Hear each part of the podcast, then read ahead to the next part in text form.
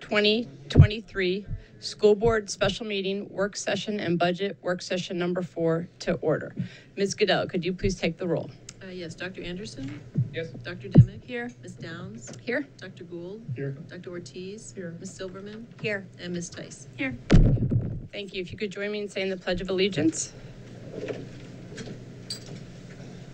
I pledge allegiance to the flag of the United States of America and to the republic for which it stands, one nation, under God, indivisible, with liberty and justice for all.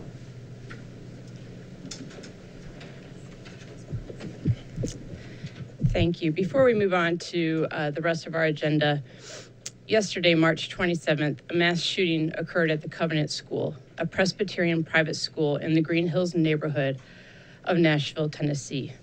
Six people were killed as well as the perpetrator. Three children and three staff members were the victims. I'd now like to ask you to join me in a moment of silence.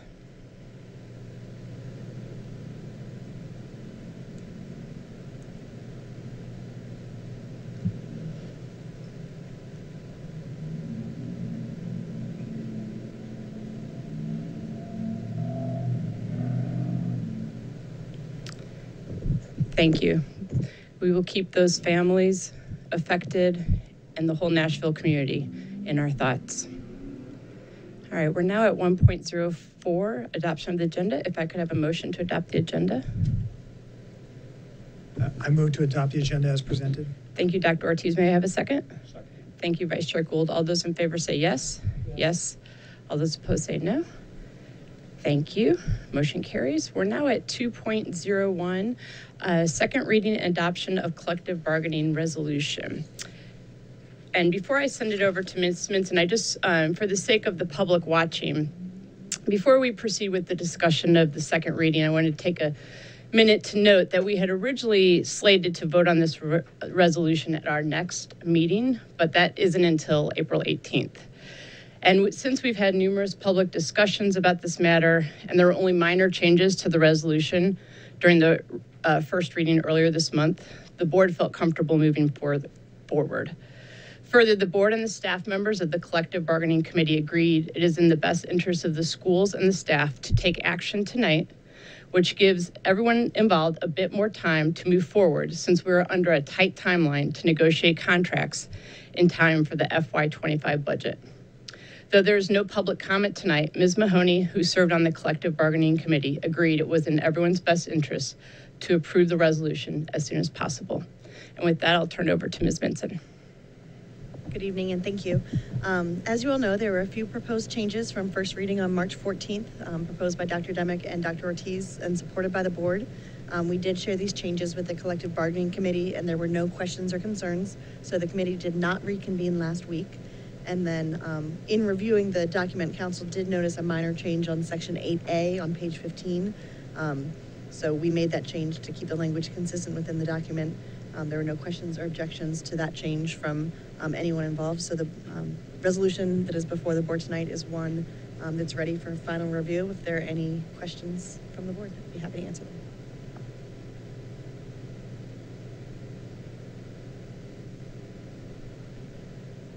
Any questions from anyone? Any comments from everyone before we have a motion? Okay, thank you. Um, Dr. Dimick, could you please make the motion? Chair, I move that the school board approve second reading and adoption of the collective bargaining resolution as presented. Thank you, Dr. Dimick. May I have a second? Thank you, Ms. Silverman. All those in favor say yes. Yes. All those opposed say no. Thank you. Motion carries. I'd like, I would now like to thank the collective bargaining committee for working on this and uh, on and off for almost a year now. I'd like to thank Pam Mahoney, Emily Donovan, Debbie Liang, Farrell Kelly, who represented the staff, Valerie Hardy, Krista Michael, who represented the administration, School Board Clerk Marty Goodell, who took meticulous notes that were shared with the staff and the school board, and Dr. Noonan for chairing the committee. Finally, I'd like to thank our attorney, Ms. Trish Minson, for the hundreds of hours that she worked on this resolution, and school board member Dr. Susan Dimick for her hard work and leadership. We would never have been able to reach this point without Ms. Minson and Dr. Dimick, so thank you to you both.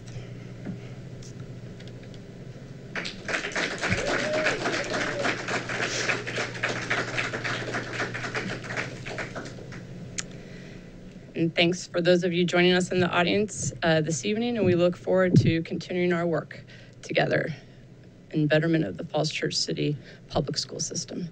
We're now at 2.02 VSBA Business Honor Roll Resolution. I'll turn it over to Dr. Noonan. Thank you. I- I hear a shuffle, so we might let some folks, uh, now that the main business of the meeting is over. Can we go to? Sorry, you have to stay. Um, Each, and and Mary Beth Connolly is here uh, this evening as well, in case there are questions, but each year, uh, Falls Church City Public Schools um, recognizes a number of businesses uh, for the Virginia School Boards Association Business Honor Roll, and this year, we were pleased to um, honor the Biscuit Factory and More Architecture.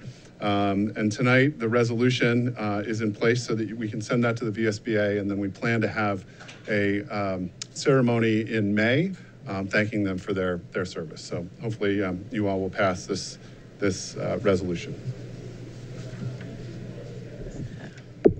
Thank you, Dr. Noonan. And I uh, see that we also have um, some BIE um, Honor Partner Awards, just uh, naming those real quick. Uh, Balanced Female Fitness, Integrity Auto and Tire, um, Ryan and Wetmore PC. Actually, Mr. Wetmore come, came and visited us, uh, Vice Chair Gould, at one of our office hours.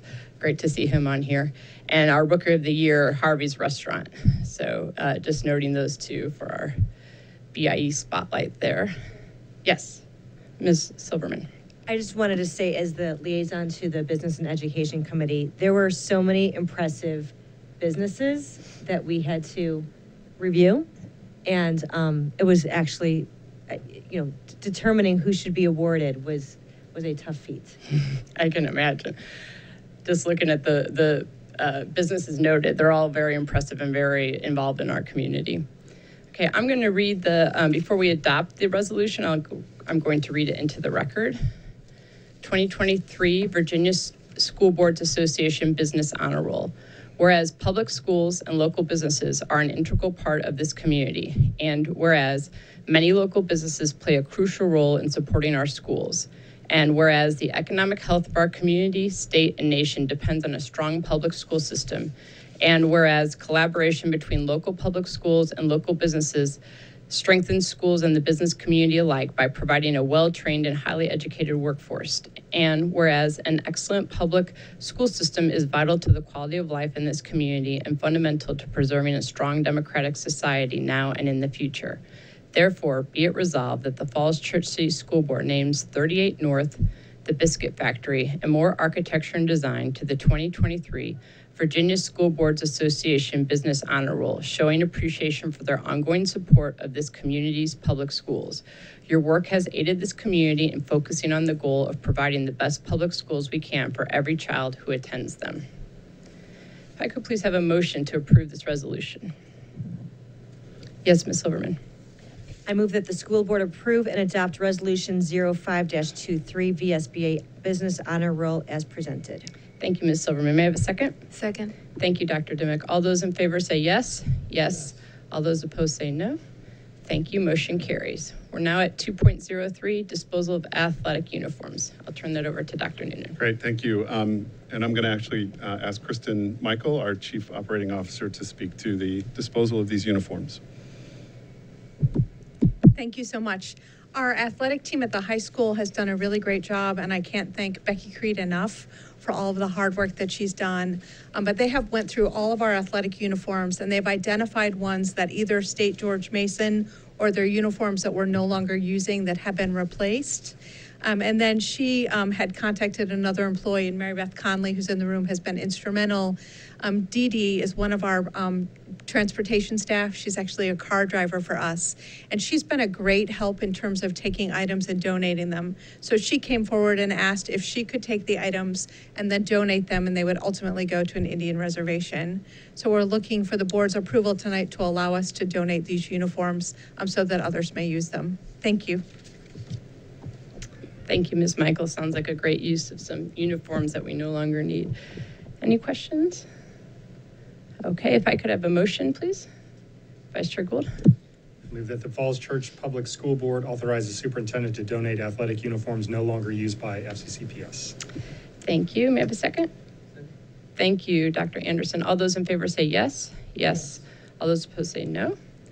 Thank you. Motion carries. And we're now at 2.04, approval of potential hearing officers. And I'll throw it back to Dr. Noonan. Thanks so much. Um, I'm going to let Ms. Minson here chime in in just a second.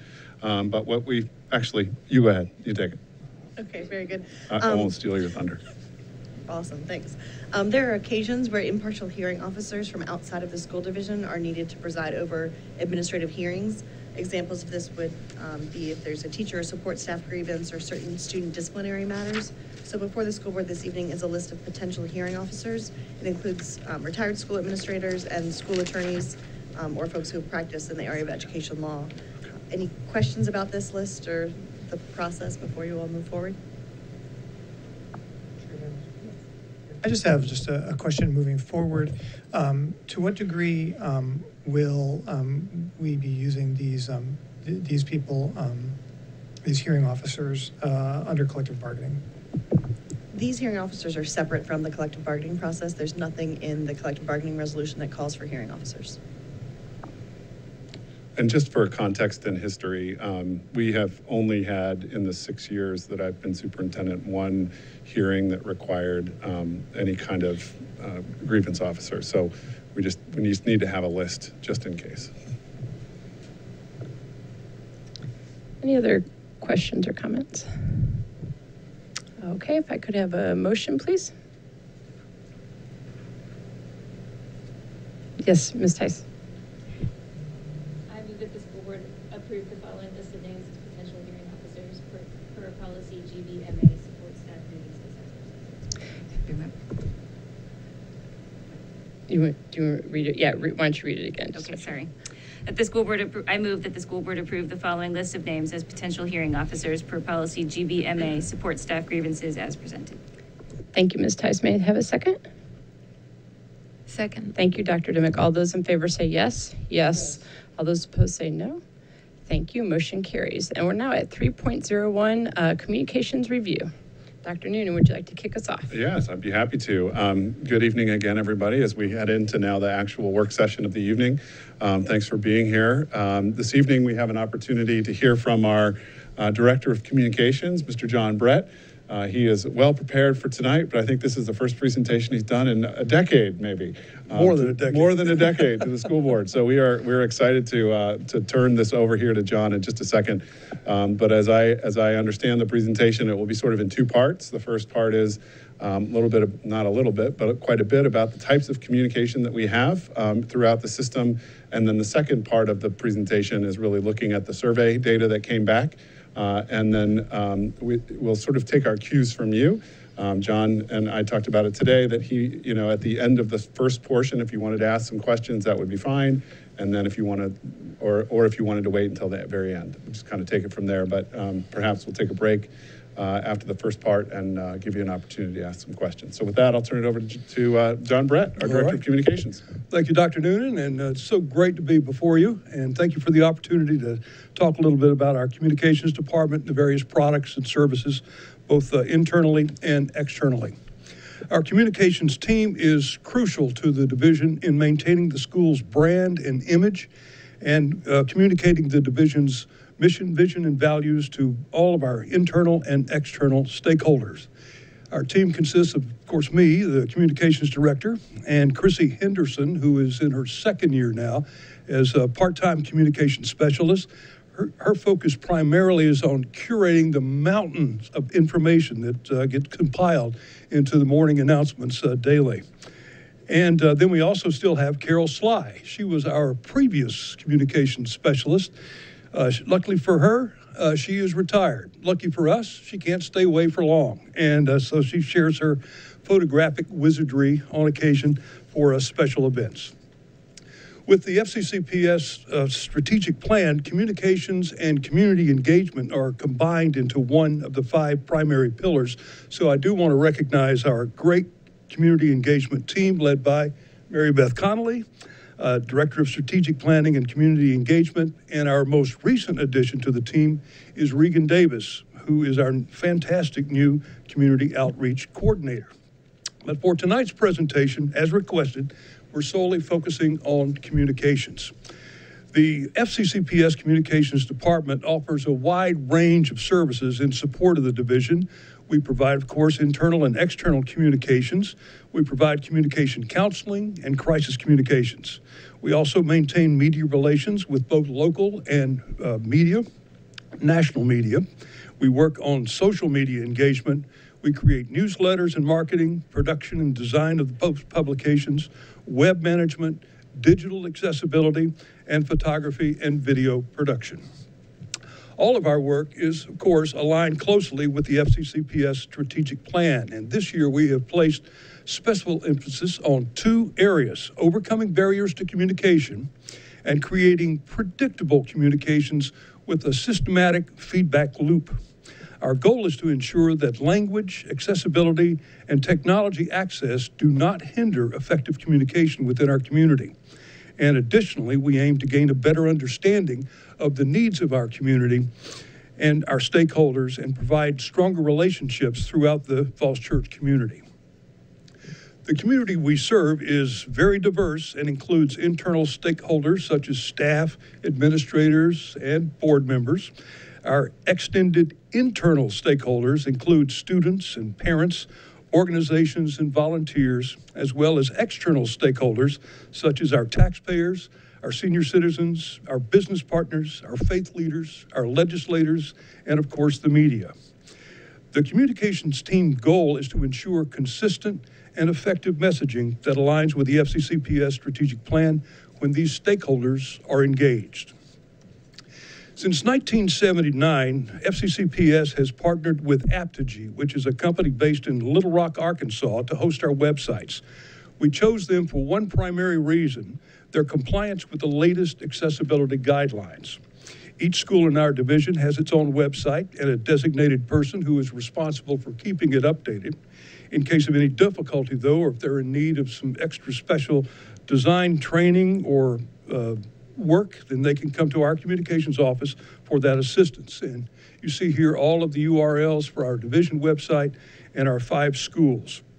Now, if you remember, uh, back a couple of slides and the two action items from our strategic plan for communications, overcoming barriers to technology access and the predictable feedback loops. Earlier this month, we quietly rolled out a new feedback system that now appears on our school division's main website.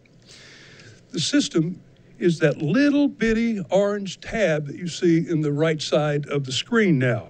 If you punch that tab, a form will open and you can provide your feedback. Now, this is called an interrupt, and it's becoming very common on most all types of uh, websites as uh, customer service is increasingly more important uh, to the success of businesses and organizations of all types. The second way we're receiving feedback is as you're about to leave our website, you will get a pop up window that'll ask you if you're willing to answer a few questions. And if you say yes, you'll take a short survey that lasts less than 30 seconds. If you say no thanks, though, it goes away and you won't see it again for 30 days. These surveys help us gather real time data on any problems or difficulties that our users may be having with our website. And we are using Qualtrics to produce automatic tickets to help us understand a user's problem, where the problem was seen so that we can go there and make the changes necessary. As you can see here, we recently received a ticket regarding challenges someone had on our staff directory. We were able to identify the specific page he was on and the issue he was experiencing, and we are now working to make those improvements to uh, address that problem. And we track these efforts in real time and over time with the goal of making the experience on our websites less problematic and more satisfying for anyone who stops by. We are currently reviewing this process just on the main website, but we look forward to rolling it out on all of our school websites, hopefully in the coming weeks. Now for some fun facts. Here are the 20 most visited websites on our web pages over the last 30 days. And these change throughout the year as the information parents want changes. For instance, if you look at the bottom two, registration, and oddly, the 2021 20, uh, 2020 and 2021 address verification page, which is attached to the registration page. Now, we know why the registration page is getting hit because registration is about to open. It opens on April 11th, and parents are trying to see, well, maybe is it open now? The other we're thinking is that our over anxious parents are going back to an old email they had that linked them to the InfoSnap to see if that works. And so this would have been the last one that was active uh, to see if they could get through in the back door. And uh, they can't. But uh, registration does open, open on April 11th, and that page will be hit hard. Oh, and yes, the school board is on the top 20, number 13 with a bullet. And here are the 20 top things people are searching for related to our school division in Google. This information is important because it tells us what people are going to our website looking for and what is most important to them. We also use this information to see if our website is showing up correctly when someone searches the page. We check where our pages are ranked on Google search results by using the position column that's on the far right. And good news, we usually rank at the number one spot on the top of the page. The only exceptions, though, are for the schools who recently had, or relatively recently, had name changes, and uh, those will improve over time. And one more uh, website page here on the top 20 countries uh, that visitors uh, visit from uh, to our website. And interesting enough, a lot of the clicks that we receive from these countries are two morning announcements. Now to social media. FCCPS has been in Twitter for almost 16 years. We joined right after, before Twitter was a year old, making it the social media platform that we've been on the longest. When we first started this on April 20th, 2007, we were tweeting once or twice a day. And we quickly got complaints from all the other new users of this technology that we were tweeting too much. So to address this, we created FCCPS Alert, which was just the important information, and all the other stuff, baseball games, uh, concerts, that kind of thing, uh, that was left on the FCCPS account. We currently have 4,100 followers on our main Twitter account, another 2,500 on FCCPS Alert. Uh, we also created FCCPS a job Twitter account. Dr. Noonan has his own Twitter account and is a great communicator on social media. Each of our five schools has their primary Twitter account. Many of our teachers have classroom Twitter accounts. Meridian has a Twitter account dedicated to their athletics, and most of the teams also have their own Twitter accounts. The division began its journey into the metaverse on mm. December 1st of 2011, just a little over 11 years, with our inaugural Facebook post. However, when we first set up the account, we realized that we couldn't use FCCPS because FCCPS had already been taken by a small soccer club in Europe. So we were faced with having to use what we still use today, our full name, Falls Church City Public Schools. But if you go to Facebook and search for FCCPS, we're at the top. We have a second Facebook page that uh, Regan Davis is working to revitalize. The page is dedicated to showcasing our business and education programs and events. Unfortunately, we had a Spanish language Facebook account for a year or so. It was run through the Family Resource Center, but we closed it a couple of years ago due to personnel changes and scheduling conflicts. We just couldn't get it off the ground. Hopefully, we can relook at that too in the coming recognizing the importance of visual media in our ever evolving, uh, ever evolving digital landscape, we established our first Instagram account in May of 2012. We have 2,500 followers now on Facebook and 10, uh, 1,050 on Instagram. And as with Twitter, many of our SAOs and others have their own presence on all of these platforms as well. YouTube is a social media platform that we have accounts for for all of our schools as well. Uh, its use became very important for us, especially during and after the pandemic. The main FCCPS YouTube channel has now over 700 videos, most all of them, well, not most all of them, but many of them, a great majority are school board meetings over the last uh, 10 years. Every video added to the platform is currently being subtitled, and this is not auto captioned we actually go in and correct the auto caption to a, a good subtitle. And in December, we have now begun uh, uh, uh, providing subtitles in both English and Spanish. The number of videos on our channels has greatly increased in the last two years as we're doing more live streaming like tonight with the assistance of our live-in partners at the uh, Falls Church Community Television with their state-of-the-art 4K studios housed at Meridian High School. Steve Knight informed me last week that there's a group of uh, Mustang students who recently approached FCC TV about restarting the video club. So that could be exciting too in the coming days. And the latest social media platform that we have joined is Spotify for podcasters. It used to be called Anchor.fm. It recently just had a name change. For a little over a year now, we have been reformatting all of the audio of our videos to include your school board meetings into podcasts so that people can listen to them on whatever the device that they listen to their uh, podcasts. And they can subscribe to FCCPS podcasts, as they say, at Apple Podcasts, Google Podcasts, or wherever you get your podcasts. After Twitter and before the metaverse, actually at the start of the sequestration, remember that? Huge sharp cutback in our local school budget. It forced us to rethink our communication strategy, which at the time was primarily heavily on paid media. I was inspired by then new President Barack Obama's daily newsletter, which at the time was a very novel idea. Uh, it was just his schedule for the day, a picture, and just uh, and, and uh, a few news notes. His was called the Daily Schedule, which was simple. It's just what it was.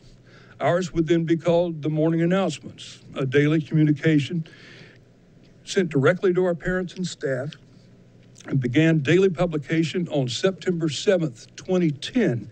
And this is the very first issue, although that's actually a faked image because the iPad was not invented for two more years. We initially sent this email to our entire parent and staff list of about 1,200 to 1,500 parents. And by that afternoon, we were down to 400 everybody's saying we're opting out. This may be spam. We're not sure. What is this? So, okay. But we, we kept going every day since. And today we are north of 6,000 subscribers to over 30 countries who receive it every morning at 6:45 a.m. Over the years, we had tried to get our little publication recognized by various uh, school media organizations because we thought it was unique and needed to be recognized. But we kept just like, what is this? This isn't a publication that arrives in backpacks, or it's it's not something you get in the mail. Well, finally, last year, we were given the National School Public Relations Association's Publications and Digital Media Excellent Award, and it felt like Sally Fields at the Oscars. You know, you like me, you really like it. And we were stoked and very grateful for that recognition. And now, for uh, you data nerds like me, here's some statistics I hope you find incredible. In the last year, more than 1.1 million copies of the morning announcements have been sent out with an average open rate of 56%. And that's an incredible rate. According to Contact, uh, Constant Contact and MailChimp, which are the two top email marketing platforms, the average open rate for educational and school related newsletters is around 25%. So, since the inception of our little newsletter, newsletters have now sort of become the staple communication tool all across the division. Today, we have over a dozen different newsletters, with each of our schools sending at least one to the parent community, and each school sends an internal newsletter to their staff as well. We also have two additional newsletters that are sent out by our central office. One is called Fan Mail. This contains information that is shared with all of our administrators so they can then fan that out to their, uh, to their staff, try to keep their inboxes organized and manageable. And the other is called SAO Blast, which is sent out to our school related organizations so they can include our updates and informations in their own newsletters.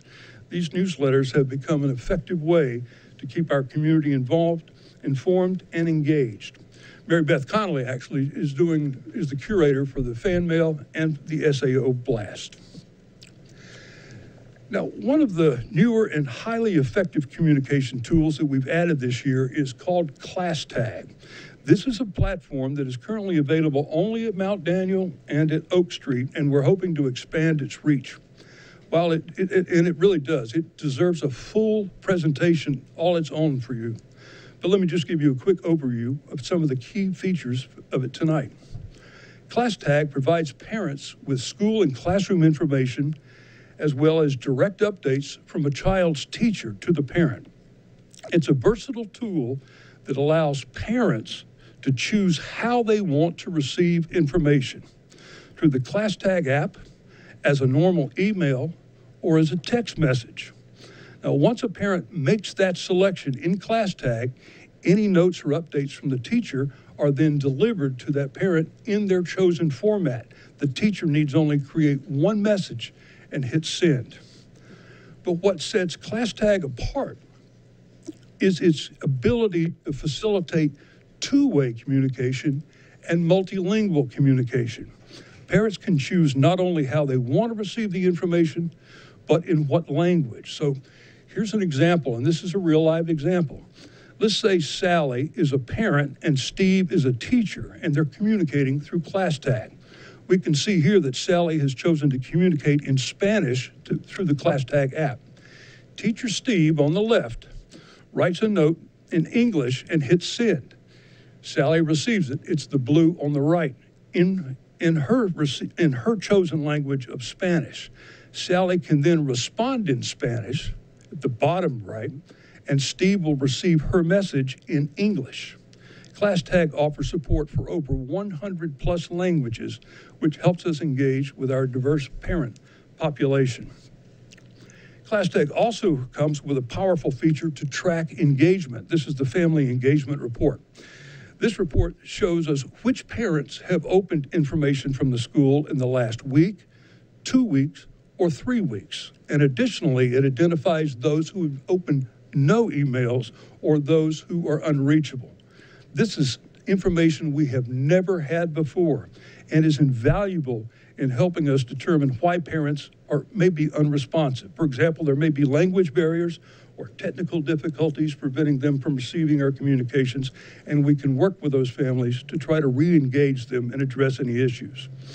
Identifying the unreachables, of course, is particularly important. It could in- indicate we have wrong information in our system, such as a wrong phone number or a wrong email address.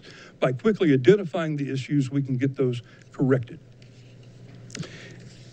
And another tool I'd like to mention is the FCC PS mobile app, which has been available since we switched to the Apptegy company uh, for our website platform. This app is actually linked to that platform, and, and we've only seen uh, downloads grow steadily over time. This is the current downloads for the last year 1,900 from the App Store, and uh, Android getting 373.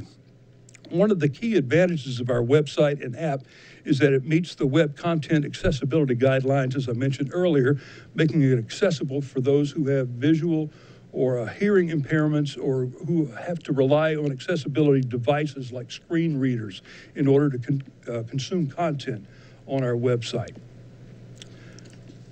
And lastly, I want to mention the importance of our friends in the external media as a valuable tool in our communications arsenal. Being located next to the nation's capital, we have strong connections with a few powerful friends with incredible reach, and it has been truly awesome to collaborate with each and every one of those media outlets over the years to share our story here at FCCPS. So, our little uh, department has a lot going on. And uh, that's the end of the first part. If you have any questions or we want to keep going? Can take some questions or comments from anyone? I, I would like to just remind the board that John used to be on radio and TV. If, if you were wondering why his voice is so good, that, Oh, well, we, we know, we, we hear those voiceovers on all of our videos. It's so old now. That's the problem. Um, no, I, well, I have a couple of comments. Um, I, first of all, I know, um, I said that at the last meeting, but again, just to thank you and I think Steve Knight and whoever else was involved with Class Tag at the last peak meeting, actually at several peak meetings, the teachers have been very complimentary, really like Class Tag. So just to throw that out there.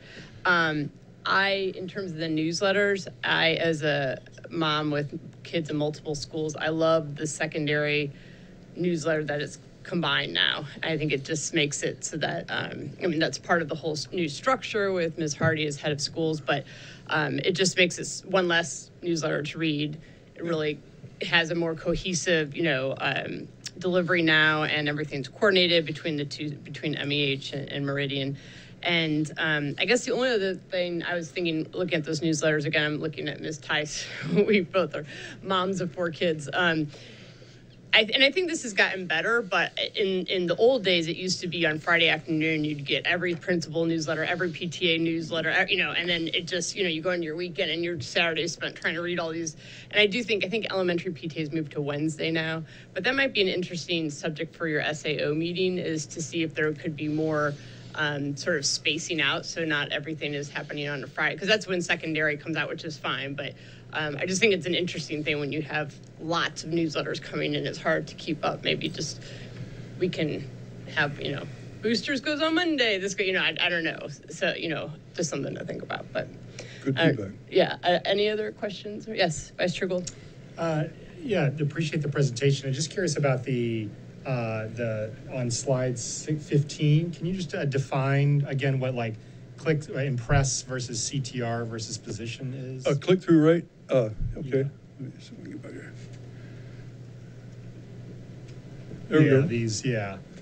Okay, so impressions are, uh, the clicks are anytime somebody clicked to get, uh, uh, click something on that page, okay? Okay. Impressions are somebody saw that page in a search result. They didn't click on it necessarily, but it was presented to them. The click-through rate is the number of times that a person has clicked on the search, um, the, the, the search item to come to our page. And so, like, if, if they had searched for, let's, let's take uh, MEHMS. If someone is searching for MEHMS and it comes up on the Google search results, as we see, it'll probably be at, at the very top because the position is 1.03. It's probably because sometimes it comes up as MEHMS and other times it comes up as Mary Ellen Henderson Middle School. But 70% of the time, they will click on that link to get to MEHMS. And then the um, 162 is the number of times they got clicked to that page in that last 30-day period. Okay, that makes sense. Yep. Uh, And then, um, a question about ClassTag, that's just for K through five. Does the product go to Yeah, school, high it's, school? it's available for everyone. Oh, Okay, Yeah, okay. And uh, we've even had uh, some of our, and I'm- I meant to mention this, we have uh, coaches uh, who are really wanting to use it, use it to communicate with families of uh, their non-English speaking parents, uh, especially on the soccer team and, and others. And Steve Knight's trying to uh, work to do that. This, we've discovered this um, app late in the spring of last year, and we were just, we were trying to get it rolled out very quickly. And it- had contract stuff to get, to get through, and that, that uh, uh, was taken care of, but it was almost right at the beginning of school, so we decided we're not gonna, we're not gonna put any more on uh, the plate of any of our administrators, other than the elementary schools that had demoed it before and loved it. So we decided, okay, we'll, we'll run it out on Mary, uh, on uh, Mount Daniel and Oak Street, and then hopefully uh, this will give time for secondary to figure out what it is and see if they want to use it in the future as well. Yeah, I, I agree with Chair Downs. It's been a great, a great app, great way to communicate. And I, yeah, as, as I, I imagine as elementary school kids move up, the parents will want to continue. Um, and then the last note is on slide two. Um, if you don't mind going back to that. Um, I think it's interesting that out of everything you mentioned, um, I think this is uh, one full-time and two part-time people, and I know this is not your full-time job as well. So I think it's just a good reminder of all the communication that's coming out. Um, It is really impressive of what you all are able to do. Um, And, and I think sometimes we hear, there's so much communication, and obviously everyone digests it different ways, but I think it's just good to remind us that this is, this is a lot of communication, but it's also coming from a very efficient team, it looks like. Well, we, So- we appreciate that, but it does take a, it does take a village. We're not the only ones who communicate here. I mean, Dr. Noonan communicates, principals communicate. It's, uh, our division, I think, are just top rate in terms of uh, communicating and engaging with our, with our uh, constituents. Agreed. So- All right, thank you. Yes, Ms. Silverman? I appreciate the explanation of class tag. Um, I, I have been fine with it. It, you know, I, to me, you know, why can't we just email? Was always my thought. But hearing the fact that you can communicate with a hundred different languages, and as we begin to diversify more and more, um, hopefully more and more in Falls Church City, that piece that I don't need of it personally, but there's other families that do need it, I think is just tremendously um, needed. And now I kind of understand the need for class tag and I'm just, I'm really happy that I had that explanation, you know, because where I can simply just email the teacher back and forth. Um, I, I, there's got to be families who are just very thankful for this program. So thank you for getting it fast tracked and, and put into use so quickly. Right, the, the thing we're excited about too, uh, and is, is the engagement reports, and we're going to start using those more and more to try to reach these parents who've just been on the sidelines and we haven't known why. Now we know who they are and can reach out to them to find out why they are. And now I know to make sure to open my class tag because you can judge me whether I'm reading that. Uh, just to do a, oh, Ms. Tice, did you, yeah. Uh, uh, Yes, I wanted to echo everybody else's uh, gratitude. I just think it's really exceptional that you were, your team, you and your team were able to do so much. And I'm always really impressed with the communications from our systems. Just A couple really small questions. That little orange feedback tab. um, Yes. Is that something that's going to be explained in morning announcements someday? Because it sounds like a great tool, but I'm not sure I would have noticed it if you hadn't pointed it out. Yeah, we've, uh, we're still, we're still playing with it just to, to get it right. It's first started out as green. And then we're thinking, okay, maybe they can't see it. And then it started out as just saying feedback. And now it's like, give feedback.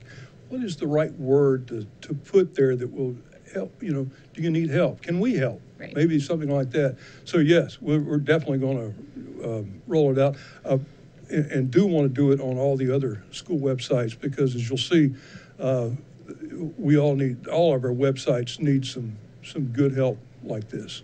Um, So, but yes, we'll definitely, uh, It sounds like a great tool. Announce it once it's there, Once yeah. it gets announced. Um, and, and back to Ms. Silverman's point about the class tag and the data.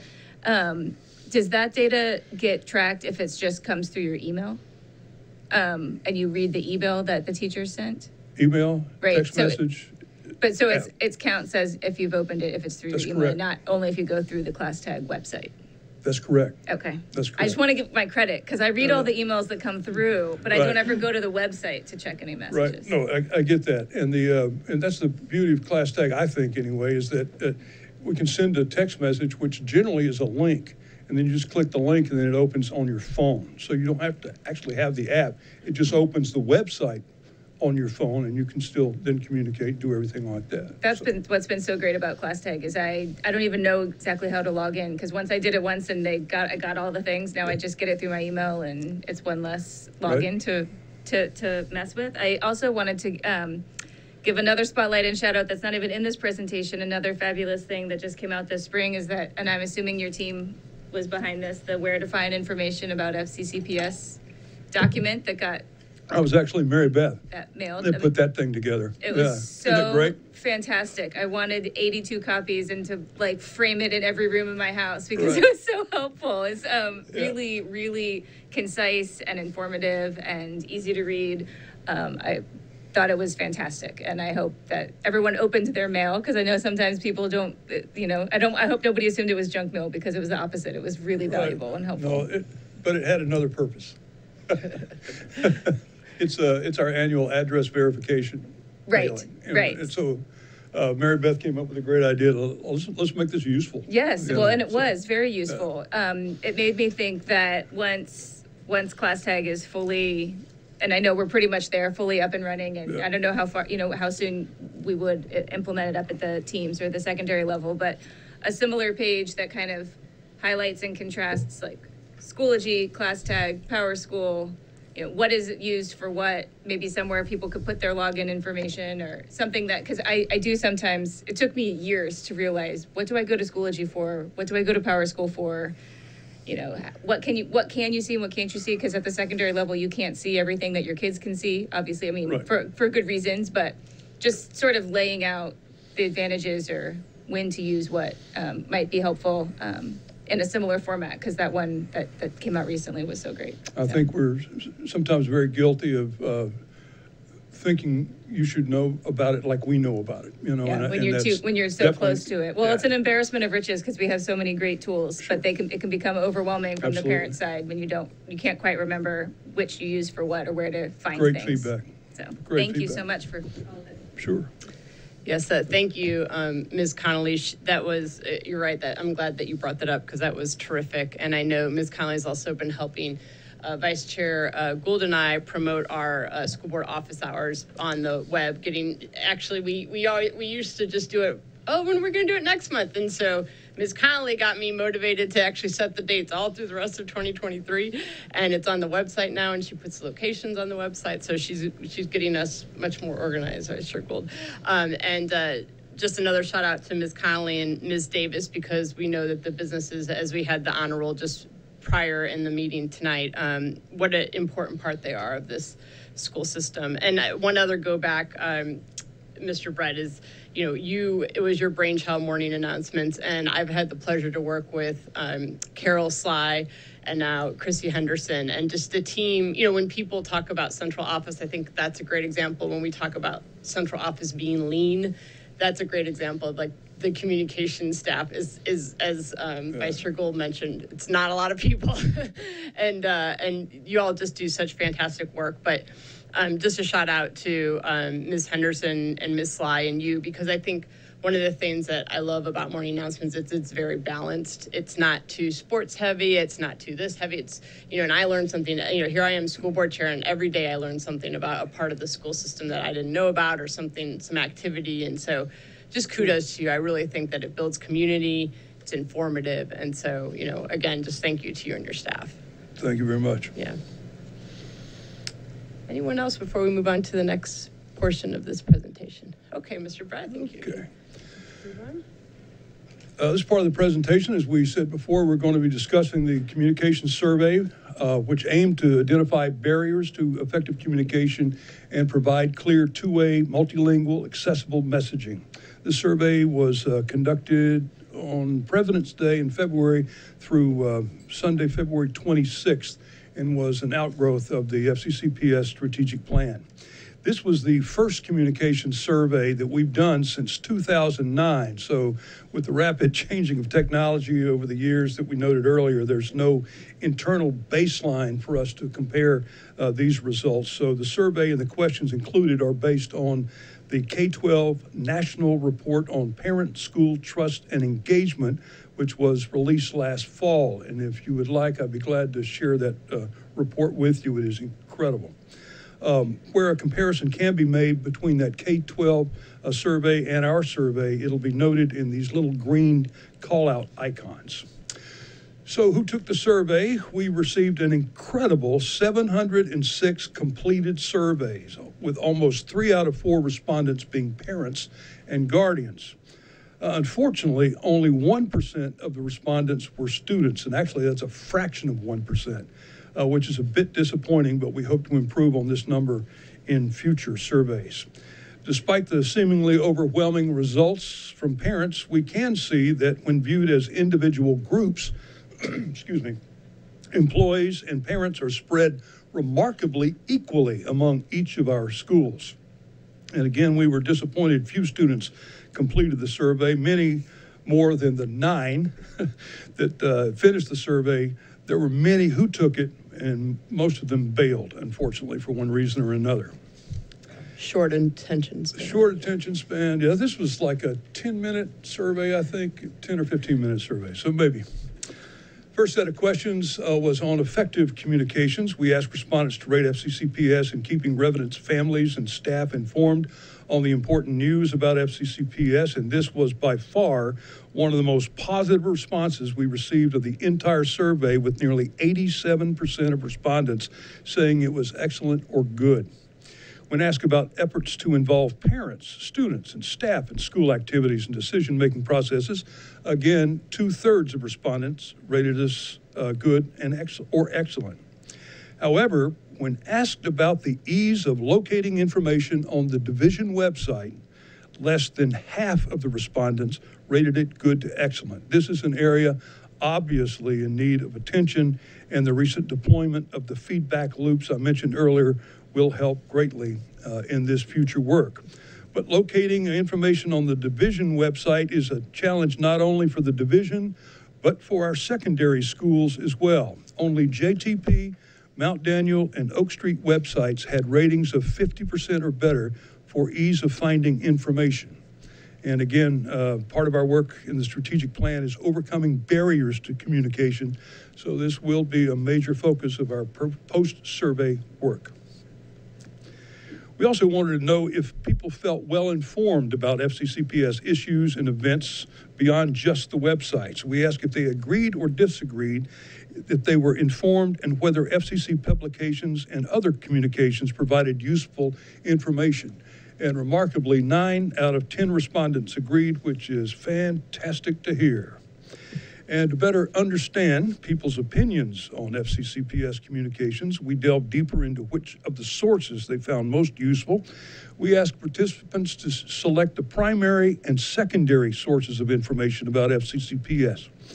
Morning announcements emerged as the clear favorite with twice as many votes as the runner ups FCCPS emails, followed by school principal newsletters. Now, we've uh, had discussions about whether some participants meant principal newsletters when they selected FCCPS emails, as they are both emails. So, therefore, we plan to make a clear distinction between that uh, in future surveys. But if you combine the two, emails and principal newsletters, you still only get 412, which is still well below morning announcements. Next, we inquired about other sources from which people receive information about FCCPS, and this time they could select uh, any and all options other than their first two. School principal newsletters and emails still remain their top choices, followed by websites and text messaging, which also had a strong showing. Morning announcements now appears near the bottom of the list, as most people had already chosen it for their top two. In this question, we also gave a, a choice as uh, of other. Uh, and we needed them to ask, uh, tell us other additional sources they, they use for school information. Many, of course, mentioned parents and other teachers and schools, which is encouraging. However, it is somewhat concerning that a few of the less reliable sources were also mentioned, such as gossip and rumor. We trans, uh, transitioned our focus from information sources to satisfaction with the information provided. We asked uh, the participants to reflect on the communication they get from central office or their school during the current school year and evaluate how often these statements were true. Was the information helpful? Was it timely? Overall, was the information from the district easy to understand? And lastly, could they trust the communication they received from FCCPS central office or their school? The majority of responses were highly positive, with most participants indicating that these statements were always or often true. Less than 5% reported that the information was rarely or never helpful or hard to understand. And additionally, only 4% expressed distrust in the communication they received. If you look at the comparison to the K 12 national report, I have included the data numbers for the top three categories. The left is always, the middle is often, and the one on the right is sometimes. So, compared to the K 12 national report, our data revealed that the information we provided was considered more helpful, timely, and easier to understand than the national average. Furthermore, our results align with the national survey when it came to the ability to trust the information provided. We also explored the frequency and types of information participants received. We asked if the amount of information they received from the superintendent and central office was too much, just right, or not enough. The majority felt that the amount of information was just right, with equal numbers of respondents stating that it was either too much or not enough. And emails and newsletters emerged as the top two forms of communication that participants received and opened. For parents of our youngest students, there is a desire for more information. As new parents with children experiencing school for the first time, they appreciate obviously having ample information. Email and newsletters remain the primary means of communication at Jessie Thackrey Middle School. For parents at Mount Daniel, It seems that everything is going very well, with equal numbers of people saying there's too much or not enough, and that's only 4% on either side. An interesting change in this graph, though, is uh, observed at Mount Daniel when we start seeing class tag uh, now adding into the communication mix. It is uh, already a popular means of communicating with parents there, as we've mentioned. Email being a top communication method, followed by class tag. But remember, parents can receive class tag as an email. So we again may have to differentiate in how we ask the question in future surveys. Rounding out the top four are Danny's Corner newsletter and then phone calls from Miss Nora or their teacher. At Oak Street, the vast majority of parents believe the amount of information they receive from the school is also just right, while 13% feel it's too much and only 9% think it's not enough the top three forms of communication for parents, uh, like Mount Daniel, email, class tag, and the Tiger Times newsletter. At Mary Ellen Henderson Middle School, the majority of parents are satisfied with the amount of information they've received, considering it just right. However, 13% want more, while 8% feel it's a bit too much. I feel like I'm doing the nursery rhyme. Email and the uh, Goldilocks, that's it. Email and the Husky Herald newsletter serve as the primary means of communication with the Mary Ellen Henderson parents. And finally, the mighty Mustangs of Meridian. Uh, an overwhelming 70% of parents find the amount of information they receive from the home of the Mustangs to be about right. A quarter of the respondents, uh, respondents would like more information. 7% consider it too much.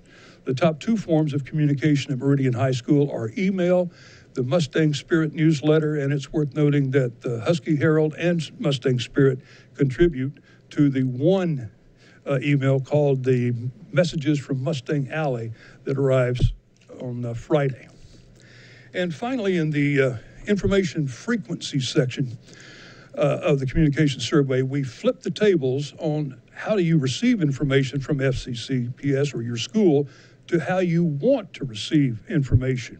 And getting it right, email and newsletters were the top choices, followed by text messages, which was a solid third, and class tag is a strong fourth. Now, this graph includes answers from all survey participants, not just from the two schools using class tag. So you can see that class tag even uh, ranks high, uh, even when everyone is, is considered.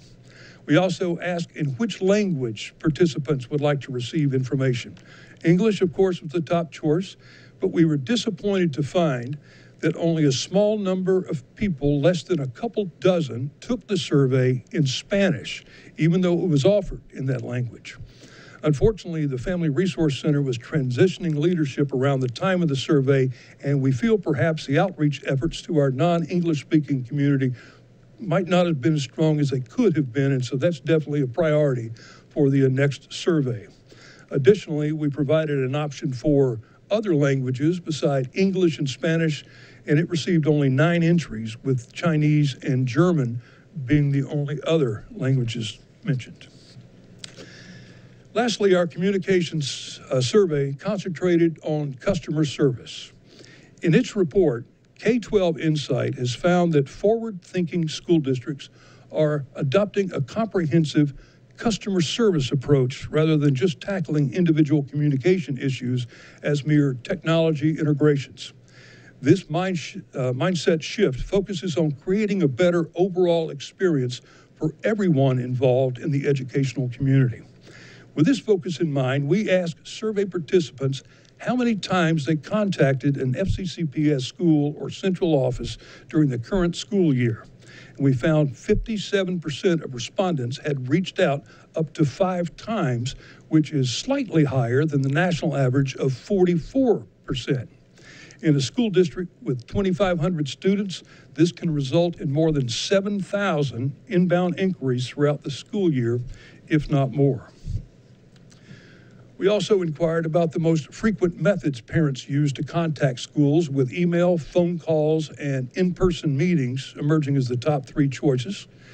When asked about their preferred way to contact their school or central office, email, phone call, and in person meetings also remain the top three choices. However, we observed an increased interest in text messaging as an additional method of communication, suggesting that parents may appreciate having this option available for future interactions. With ClassTag having that option, it may be something we want to explore expanding across the division. We asked people in the communication survey how often they feel it's easy to find the contact information for the right person to help them. Only 14%, unfortunately, said it's always true, but 41% said it's often true. So in total, 55% feel it's easy to find the right person. Nationally, 59% said it's always or often true. You may remember from that feedback form we had from the one guy who said he couldn't find, had trouble on our staff directory. Uh, when they have a need, people were asked uh, how easily they can reach the right person uh, to help them. 63% said that is always or often true, which is similar to the national average of 70. And although some people felt frustrated with finding the right person, most people said at least the process was courteous. 86% said it's always or often true, which is higher, much higher than the national average of 64%. We also ask when I reach out with a need, I receive a response in a timely manner.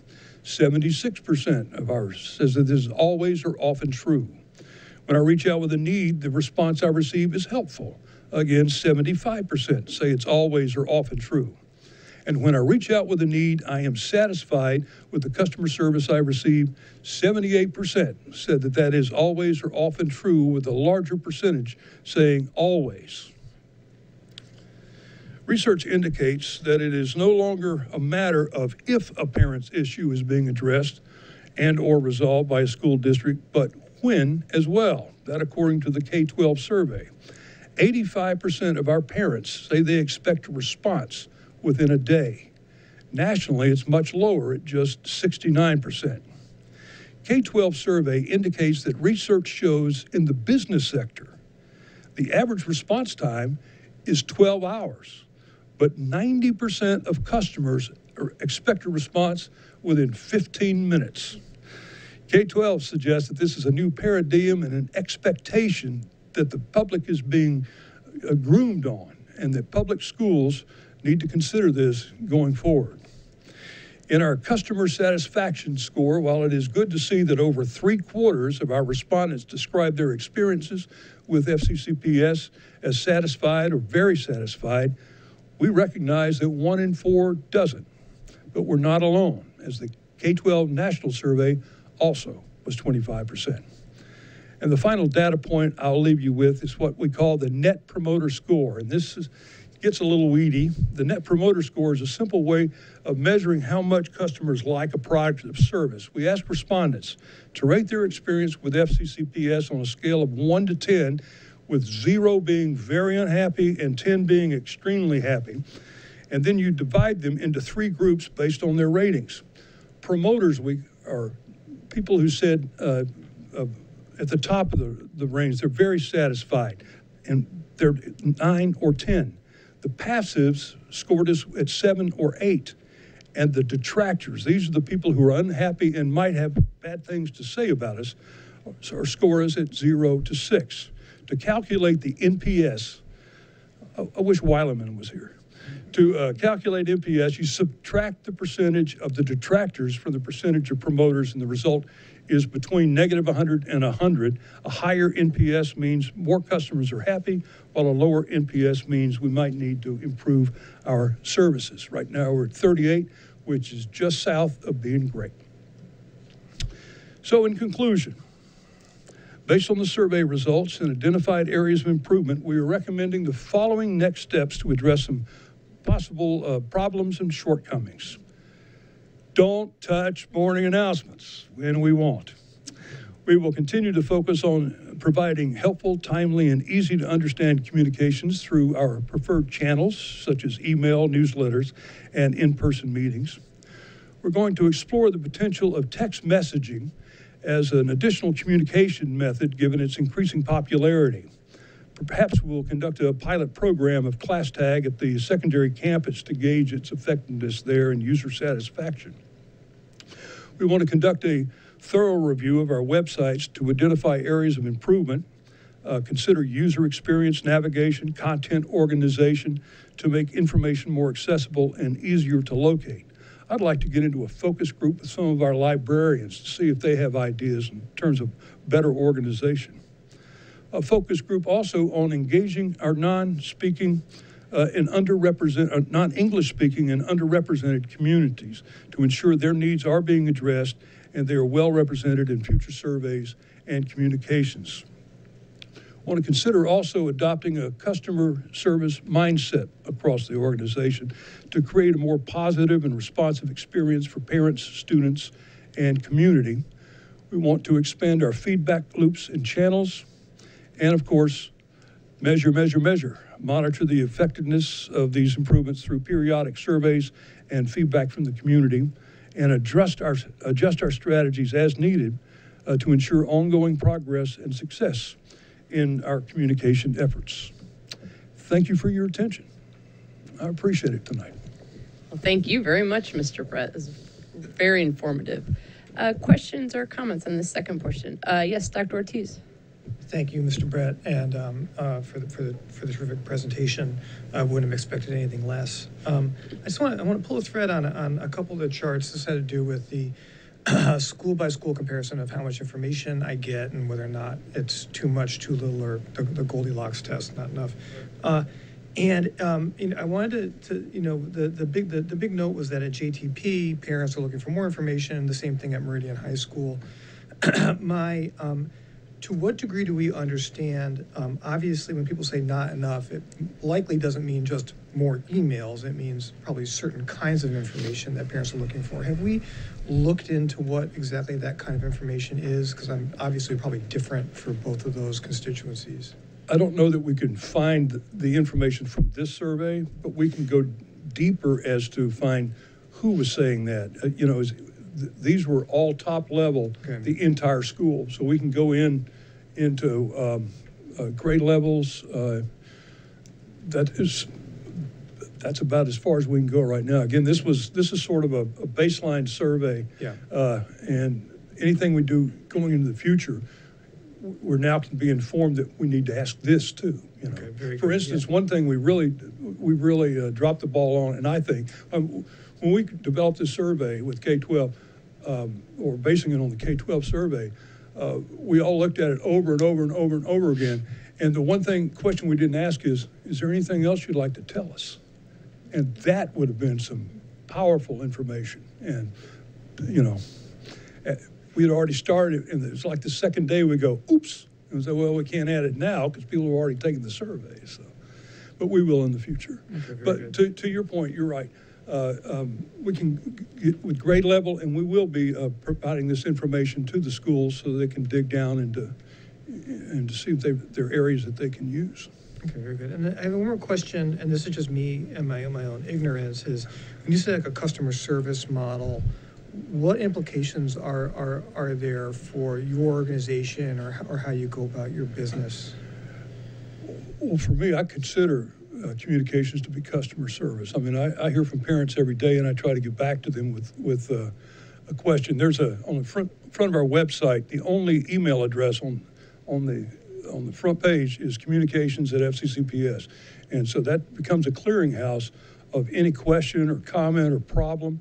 Uh, if they don't know who to contact, and they contact that, and then we can funnel it out to to others. And I think that's sort of the right now that would be the model plus the, these uh, feedback loops that we're implementing um, i'm not sure we'll ever be to the point of uh, being able to uh, answer those live you know and, and uh, have a chat system uh, that kind of thing. But we can at least uh, take information and, and then follow up with them in, in, in the future. And i think that's that's where our customer service is.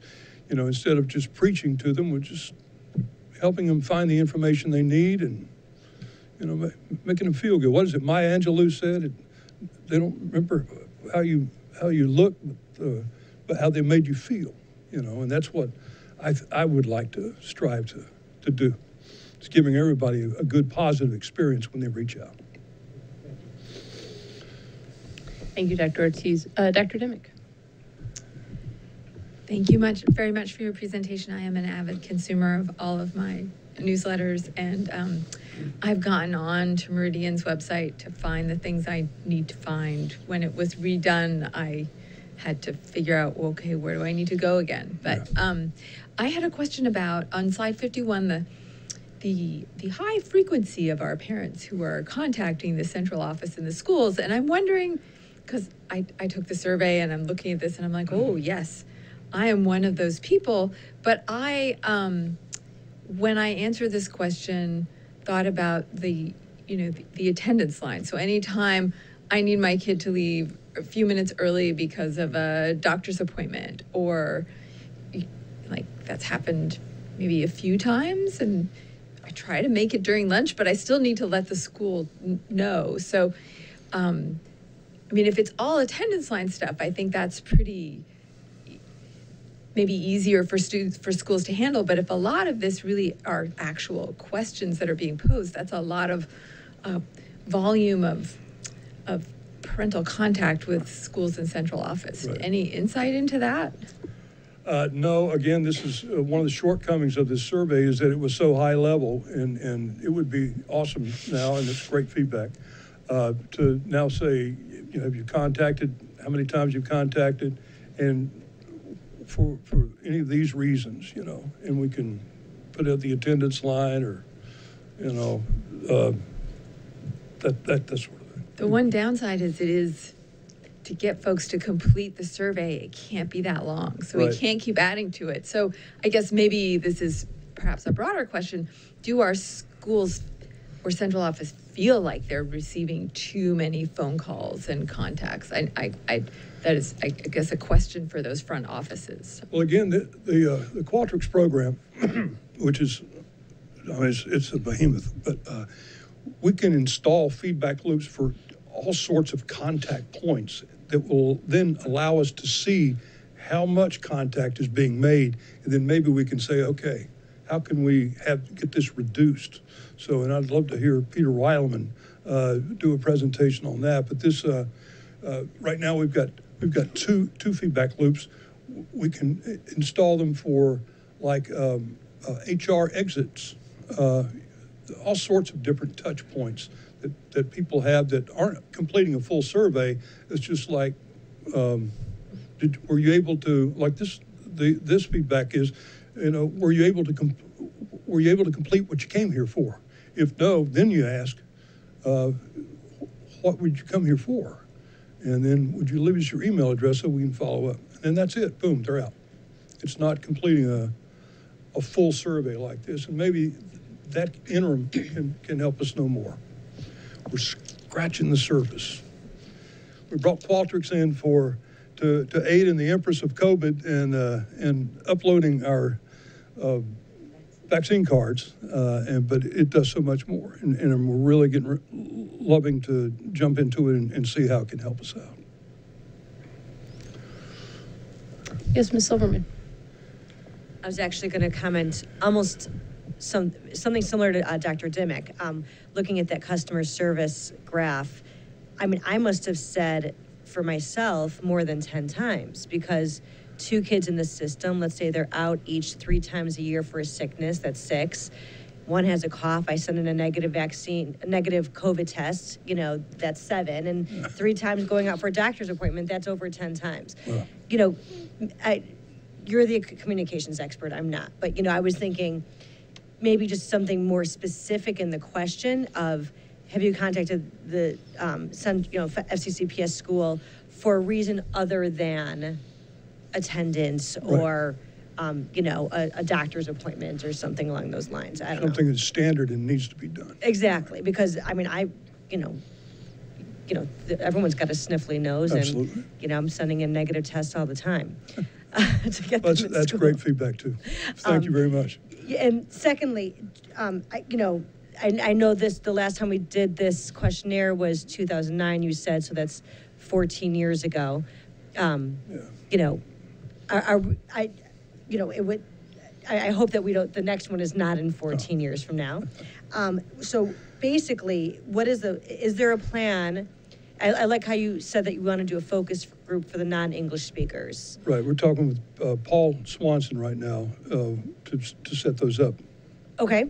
Right. Um, and then additionally, are we going to have some sort of focus group or plan for JTP in secondary schools of, you know, you said you wanted more information. What specifically are you looking for? And I, I think it was Dr. Ortiz that was mentioning it. Maybe it's not, you know, more email, but what's in the email, maybe, you know, we, we just don't know what more informa- information means. Okay.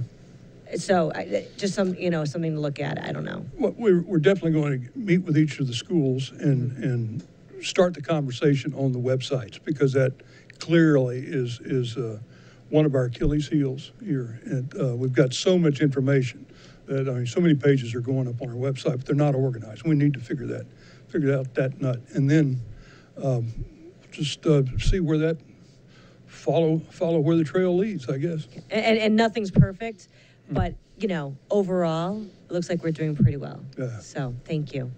Thank you. Ms. Tice?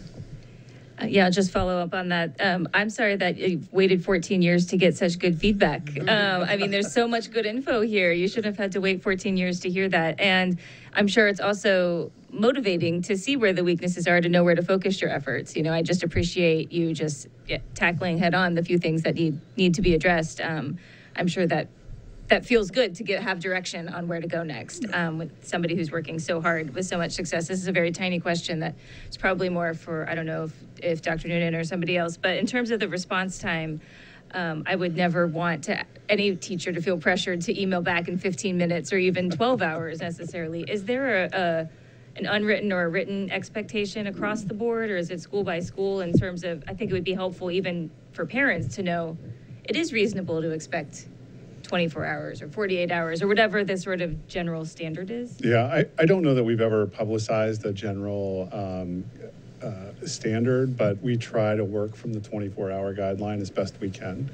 Um, Of course, teachers are super busy throughout the day yes. and, and then have students after school and then are off contract. Right. Um, So it is difficult sometimes for them to, to catch up, but uh, we do try to, try to get back to people as quickly as we can within 24 to Oh, I- 48 hours. Oh, absolutely. I mean, I've almost never had a problem. I almost do hear within 15 minutes or three hours or some some incre- crazy uh, short amount of time. But I don't know at what point. But it might be helpful to communicate to parents. You know, a, a, a reasonable expectation is X, and remember they're humans and they get weekends and all of that. But if if they if they were ever feeling you know sort of under the gun to be you know too fast. Usually, our, our parents are pretty good about bringing it to our attention if someone's been slow in responding, and we haven't gotten many of those. It, it typically escalates up to the assistant principal, principal, and then it's sort of handled and taken Right. care of. Um, and so we, we actually don't see those kinds of issues here um, that come from the schools. So I think our teachers, by and large, are doing a pretty pretty good job about it. Oh, I, I agree. I just don't want them to ever feel too pressured. I, obviously, there's exceptions, but in general. Thank you, Ms. Tice. Vice Chair Gould? Um, a question uh, that a part of the community that was um, interested in connecting with the schools is the folks that, you know, kids have already graduated, or um, I know a number of community members have talked about, you know, folks that have, kids have left the school system, you know, even a couple decades ago, but they just want to keep connected with the schools. And given our community and our culture of our community, um, any ideas or thoughts, or how do we do outreach if someone wanted to find out how things are going? Not from the morning announcements, I think that's probably too much information, but is there any thoughts about that? Uh, We have an alumni website uh, that is or isn't uh, maintained very, kept updated, you know, I guess. That would be a, a thought to create a, a- an alumni website where you then, as an alumni, alum, could, uh, could log in and put your information, and whether or not you would like to be contacted, or what your Facebook page, or what your Twitter handle, that sounds like a, a really cool idea to keep up with the, your former classmates and that kind of thing. Uh, but right now, we don't have anything uh, quite like that. We do have, like I said, the uh, alumni website. It, it is, uh, um, it, it is, it's good, good information in, good information out, that kind of thing. But again, it wasn't updated for, for a number of years. Do you want to talk to that? I- And just to I'll also- clarify, just real, uh, uh, it's more of like, uh, also parents of alumni of kids, you know, like the Oh, fact that like we're getting morning announcements and we know what's going on. Right. But I think there might be a question about you know, what, they want to keep it connected to some degree, but not at a daily. I was just going to add that we've tried to use the Falls Church News Press in the past as well. Um, so, for example, last year we had a student intern that was um, helping us in the spring um, develop a one page, and we paid for the advertising for the one page, and that was kind of a nice opportunity for the rest of the community. Yeah.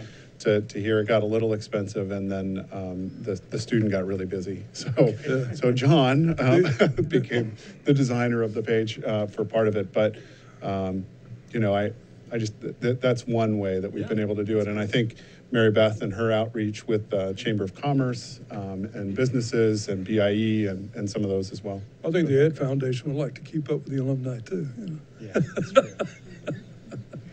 Uh, as far as outreach to the community, I do keep lists of all of those community groups, the AAW and the Village Preservation Improvement Society and CBC. So they're all included on a lot of these messages that we're sending out as well. Um, but an individual who just wants to keep up, we haven't narrowed that one down, but that is a, that's important to make sure we're keeping track of everybody. Thanks. Can I go back to the question that um, Ms. Tice asked? I, I just want to clarify, and I, I sort of soft pedaled it a little bit because I worry about the pressure on teachers, but we do have it in our employee handbook that they have to respond in 24 hours. Thank you, Dr. Noon. Any other questions or comments? Uh, I'll just throw one comment out there. Um, you know, what I thought was interesting looking at from school to school to school, you know, if people were satisfied. And you saw there's a little bit drop off at Meridian. Um, and, you know, it's interesting because I think when you're at the elementary school level, you get um, emails from the principals, and then you also get an email from your teacher at least once a week. And then as you get into MEH and Meridian, you don't hear from the teachers anymore. So I think that's, um, I think that's for for you know, I think the idea is there that your your students can tell you what's going on. Right. But for if, if they're anything like my children who come home and say, fine, it was fine. Um, so I don't know, you know, Dr. New, not to put anything more on the teachers, but, you know, it might be something to throw out there that, you know, it might be nice once a month to get a quick update from classroom teachers at the secondary level, you know, and, and not to, you know, if it's too much, I'm not trying to create, but, um, you know, I, I do sort of miss that. Um, I, and I know that my MEH student, I do get um, an email from his civics teacher, and it's very, very detailed. Um, and so I don't even, I'm not talking about something that detailed, but just even maybe big picture or maybe quarterly, you know, as it maybe the quarter kicks off, this is what's happening this quarter or something like that. Um, I- I'd like to dig into that. yeah, I don't, and I'm not trying to push more on the teachers, but that might be some of that disconnect, I feel like. Yeah, and I Um, also, I, I agree, and I think some of it also can be the additional swath of activities and athletics that happen at the high school. Mhm. So parent might be going on, and this is kind of one of those things in the survey that we'll do next time, is like, where are you missing some of this mm-hmm. information? Is it from the classroom, is it from athletics, is it from activities, et cetera? Because then we can get more granular. Right. Um, because I, my suspicion is that it may not be the classroom teacher, it might be, you know, I need, I'm trying to find the schedule for my kid's practice, or am I, I'm trying to find the, the schedule for the next concert, or where, where am I supposed to post? Right, you know, right, right. At six o'clock in the morning for the mulch, you know, the mulch event, or things like that. So I do think there's just more layers Mhm. of, of stuff that Mhm. goes on at the high school that can contribute to that. So I do want to dig under it though, because I Mhm. think we could, we could learn a little bit from, um, from, from doing some discovery. Mhm. It's it's a nice idea. Yeah, and again, not to, just not to put any more on the teachers, but maybe just sort of a quarterly outlook or something like Sorry, my microphone was off, but all right, you got what I said. yeah, but again, just you know, just sort of a you know, um, again, not trying to, but it, it would be nice as, as the quarters come up, sort of to say like, oh, this is what's coming up for you know, this class or that class or what have you. Um, so thank you. And um, one of, I'm sorry. Yes. Can I tag Dr. on to that? One thing I recommend to my friends, and some say, no, I don't want that because then I get it for all my kids. But one thing I find very helpful is I get a once a week on Fridays Schoology update. I signed up for it somehow. I get this. And it, I don't know how Schoology decides what you see, but in there are the assignments that are due each day, upcoming things, and then sort of select messages. And I think the messages are like specific to my kid because it's coming from the band teacher, it's coming for soph- some from sophomore counseling, and it's um, it's a I, a useful place to get information. And I wonder, I don't have my kid doesn't play a team sport. Like if you were a team sport in your Schoology update, do you then also get oh this is coming up? There's this practice. This is where mulch is. I don't know if that might be a useful tool. I I find it to be helpful and. And I find that mm, many of my friends don't know about it, and I tell them to sign up for it, but then I can't remember how I signed up for it. So.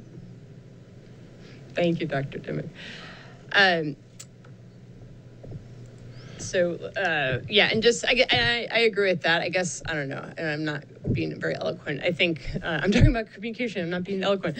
Um, yeah, I, I, th- you know, for me, I think the academic piece, just sort of big picture, like, so we can, hey, Matthew, you're talking about this. And, you know, again, not trying to, but I just think it helps engage with your high schoolers if you know better more what they're talking about in Sure.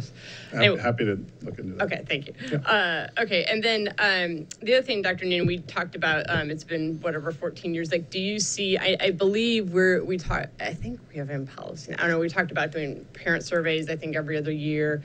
What do you, what do you have any sense of for like a communication survey, like every couple years, so we don't end up, you know, 10 years from now we do another, you know, because I think this has been very valuable. I think we could do it more often. I know No, there's think a cost to it. Yeah, we, um, you know, we do the student, um, and staff survey every other year. We do the, we'll do the parent survey other, every other year. Probably want to consult with John to figure out, and then maybe work with the NESPRA, which is the National Education Schools Communication Group, to figure, or, um, to figure out what the right timing is. Um, but I, I would see us not waiting another, you know, more than a decade to do this again. So I, I would say probably in the next three to five years, it would make a lot of sense. And I would, I would just say, if there was a question that we really want to know, we could probably add it to the, Mm. the, uh, the parent survey as, as well, to go ahead and get information before we do a full out, another rollout of a communication survey. Right. Yeah, that's true. I mean, I- and one thing I would, um, you know, it's interesting because we talked a lot about pushing communication out.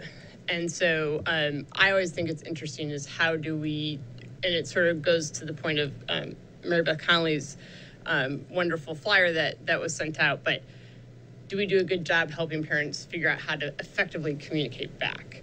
And so, you know, that could be something that might be a question for a parent survey or what have you. But, you know, I, I think we all take, at least I do, that, you know, I often have friends call, well, I don't, where do you, and I say, you start with the teacher, then you go to the assistant, you know, and try to like help people figure it out. And so I think sometimes people, you know, automatically go straight to Dr. Noonan or straight to Valerie Hardy, and that's not. And so I, I wonder sometimes too if there's like something that we could really approach on that, like how how do we help our parents effectively communicate so that they can get their questions answered Yeah, no, I more that- I quickly. think that's exactly right, and, and part of. Microphone. That's exactly right, and part of our strategic plan is that two-way con- communication, and so the two feedback loops that John was talking about is le- at least a start. Right. But uh, I, I do think um, there's, there's more that we can explore, Mm-hmm. for sure. Great. Any other questions or comments? Well, Mr. Brett, thank you. This is very engaging and uh, exciting, and you can see we all really, this is a fun subject for us because I think we're all, both as parents and as school board members, uh, communication is a big part of our role. So we really appreciate that. And I, I, I did, I had it written in my mo- notes, and I forgot to say that uh, I just want to personally thank you. I know I've said this before, but um, the way that you summarize the school board meetings and you have all the links and the morning announcements, you know, I, I, no one can ever claim that they don't know what's going on because you've really been able to, people can find just that conversation and click on it. You do such a nice job really summarizing things, putting the agenda out there. You know, we don't have, as a school board, we're sort of helpless. We don't have a way to naturally communicate with the community.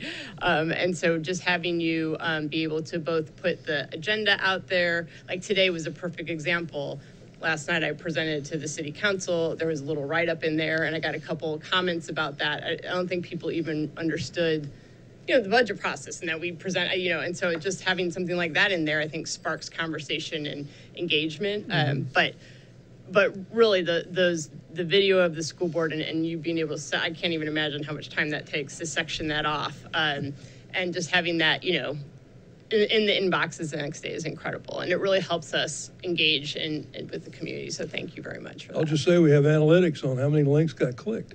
So If you ever want to know what the popular part of your, your meeting is, So, well, I know that our the school board's popular part is the adjournment. I'm probably not. no, but uh, th- thank you. Yeah, that actually might be interesting stat at some point to look at which which topics. Uh, I can I can assume I, I would know which topics got more uh, clicks. But um, but thank you again, Mr. Brett. We really um, you know we re- really value you as a partner, and we couldn't do our job without you.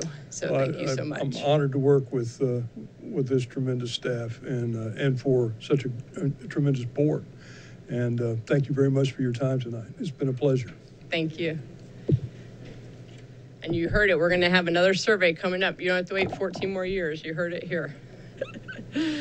So uh, we are gonna now move on to uh, 14.01, uh, FY24 budget discussion. And um, Ms. Michael, I can't, I know there's a couple questions on here from city council from mid-March. Did we ever publicly go over those at all? We did not. So they had asked the questions after our last um, budget work session. Okay. So with the timeliness of their budget coming up, we went ahead and provided them to city council on the 13th, so they had them at their meeting. Um, And then they were just shared with the school board um, via email, but not publicly reviewed. Um, So those were the last questions, number 33 th- through 35. Okay. Did anyone have any questions about those questions from city council? Or any of the answers? No? Okay, um, I will, if- you think, if you have any, just pop your hand up. Um, I wanted to just go over real briefly, uh, the, but from, I referenced last night, uh, Dr. Noonan, and, well, thank you for everyone who was able to attend last night, and, um, thank you to Ms. Michael and Ms. Kopic, as always, for, for the great work on the budget. Um, Ms. Michael and, and Dr. Noonan and I, um, along with the school board, were, uh, present last night at the city council meeting.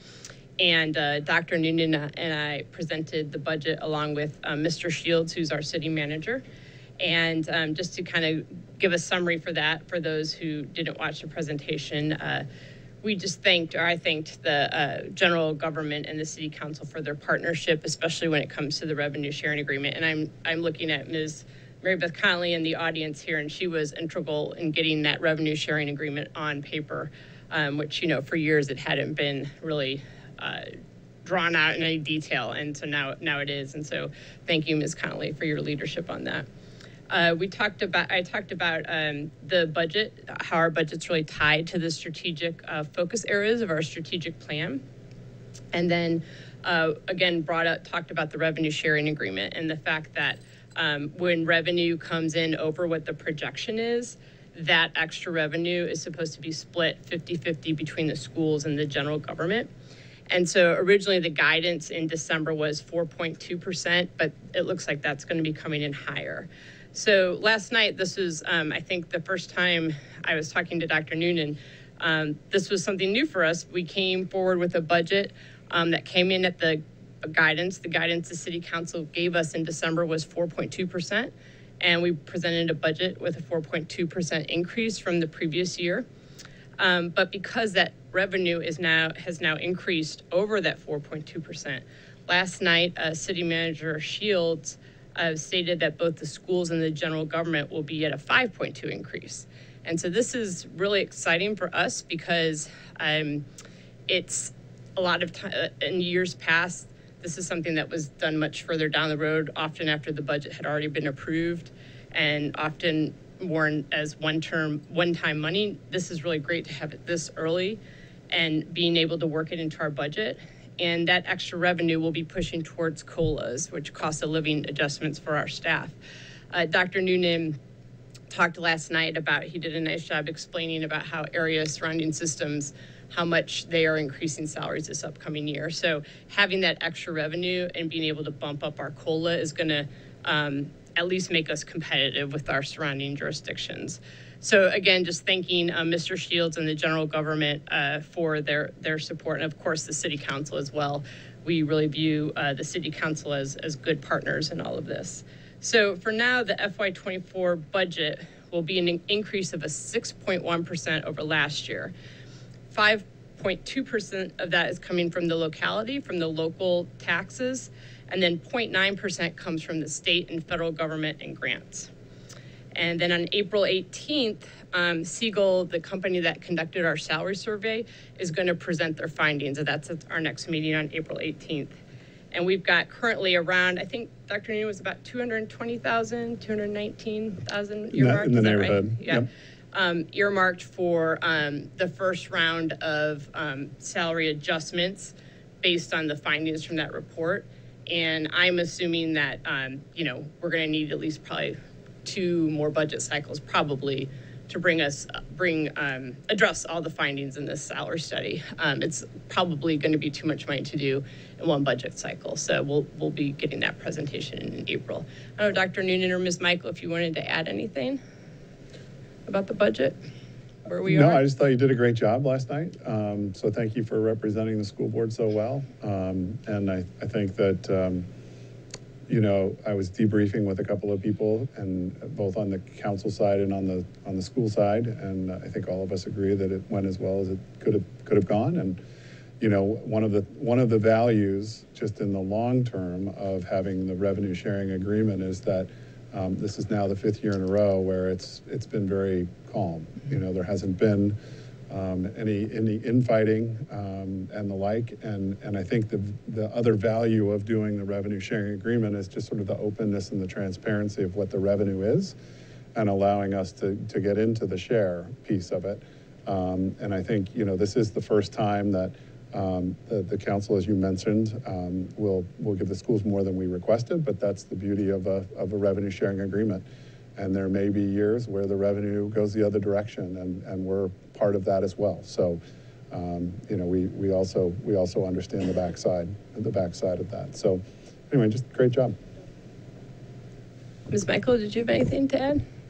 No, just thank you. Oh, well, thank you all. I mean, it really, this is, uh, it's really an honor to present this, this budget. And, you know, I think our work that we've done with, with, you know, Ms. Connolly heading the, the, um, Finance Committee for the City Council and having, um, school board members attend that. I think over the years, we've had our budget buddies. So I think, you know, we really, um, you know, Dr. Noonan, um, coming in, what, was six years now that you've been? I think we've really made a, a lot, a, a much stronger collaborative partnership with our city council colleagues in terms of, uh, budget. And, um, you know, I remember when I was PTA president, I think it was P- Dr. Noonan's first year, and that year was a little rocky. But since then, um, you know, we've really, and, and again, revenue sharing is part of that. Um, it's just been a, a great partnership. So, again, uh, thanks to uh, the city council and general government, and Mr. Shields especially um, for his his support and, and for general government support as well as the city council. Any other questions or comments about budget? Yes, Ms. Silverman. Um, I'm trying to think back to previous meetings. Were we getting preliminary results before the final results of Segal, or are we just getting the final results of Segal? You, you'll get the final results. We've been sharing along the way a little bit of information, but there's been so much back and forth between files and, and understanding what the crush of the time is. Um, right now, we're sort of at the end, so it'll be the it'll be the final results. And what what we're going to bring to you is. Um, uh, we actually met with them today, and it will be um, the sort of them reviewing who they are, sort of the methodology for their work, what they discovered in their salary study, and then giving us their best thinking around what the salary scales can look like. And then, and then we've got some time. We'd like to not adopt them immediately. We'd like to, to have some conversations about the adoption of the new salary scales that they're going to propose. Um, but we feel really good about what is sort of coming um, through this process to help us, one, sort of look at a, a more even trajectory of pay for employees over the lifetime of their experience here in, in the city of Falls Church, um, and two, bringing some internal and external equity around positions um, in the division, and then also in comparison to those five surrounding jurisdictions that we're working with. And um, Chair Downs, you had mentioned the um, extra 1% increase, um, and you had mentioned um, thinking that would go for COLAs. Just to play devil's advocate here for a moment, would it be worthwhile to save that money for the compensation study, or is it best to go to COLAs? We, What are your thoughts? Yeah, it's a great question. Um, the, the methodology that we're sort of toying with right now with the compensation study is to pour the, the COLA money into the, into the compensation study and then give everyone their step. Um, because each person's step is actually e- ninety percent of the people who step will get a step plus a COLA if we adopt the, the um, the schedules that we're looking at right now. And we can do that by putting them, infusing the money from the COLA into um, that, uh, that salary study piece. So we're still working on some details. I'm, I'm probably out ahead of my skis a little bit right now, but we are looking at a methodology where we're going to be able to use some of the COLA money to help with the compensation study. Kristen, do you want to add anything to that? I, I think one of the questions that you're asking is when we look at um, our pay relative to market, right? If we evenly apply a COLA across all the scales, right? In some cases, if we were above market, we're kind of exacerbating that problem. And if we were farther below in some places than others, we're not correcting where we're farthest below.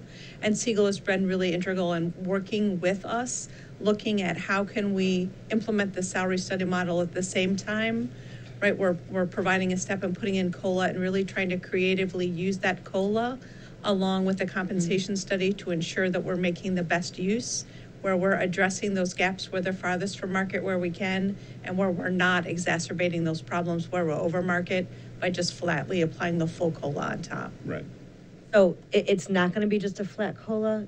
So. No, it, it, the COLA will be applied, but there will be modifications at each step to, Got to it. make it more evenly distributed across the. s- Between the two of you, I think I got the answer right. that I was looking for. Yeah, the, Thank the ma- the big nugget that I want to make sure the board is aware of is that the first thing that we're trying to accomplish is take care of those people that were the furthest outside of market and bring them as close to market as possible. And when we say as close to market, we're talking between 95% and 100% to market. And I think we're able to do that by doing some modifications in some of the scales. Will we be able to get 100% of the way there in year one? We're still sort of internally battling about that. Um, but I think um, it's going to be, we're going to make some pretty good headway on it. And that, that makes sense, thank you. I, you know, to be blunt, I was concerned about exasperating a problem and maybe not addressing another need that needed to be more addressed more quickly. And that would be the opposite of what we're trying to accomplish. Right, So, thank yeah, you. Okay. Absolutely. Thank you, Ms. Silver. Ms. Tice? Uh, I had a question that's just an echo from a question that council had last night, but that really combines some of our main topics tonight with our collective bargaining and the um, revenue sharing agreement. And I'm wondering if there is a way we can, we can clearly communicate, you know, how those, how the interplay between the two will work in terms of, um, obviously, we're still going to honor the revenue sharing and we're, in terms of going into negotiations with collective bargaining, we're still obviously, um, all, we can only negotiate within, within the revenue sharing agreement and the money that we're, One that of- we have, right? one So of if the- there's a way oh, we sorry. can clearly communicate that. Yeah, no, I think it's a great question, and it did come up last night. And one of the values of the uh, collective bargaining resolution agreement that you all adopted tonight is that there is language in there that says that um, we can't exceed what the council gives us in as part of our revenue share. And so, um, if there is a moment where we've negotiated something that does exceed what we've gotten from council, there's a very brief window of a time, I think it's about a week, that we have to come back to the table and negotiate it out. I think the challenge will be when we come back to the table, what do we do? You know, how are we going to massage that and sort of work it through? And we won't know until we get there. But um, one of the things that we've got to be really clear about, sort of as a as a community, is what are we willing to give up um, in in a moment like that, where maybe we don't get the uh, the money we need to do the salary increments and some of the other things that that we've tried to negotiate through. Um, and, and, you know, one of the things we know in our organization that's a challenge is that because 87% of our revenue goes into people, the only place that we really can go to find money or to pull it out of the system or extract extra cash is through people. And the only way you can take people out of the system is by raising class size.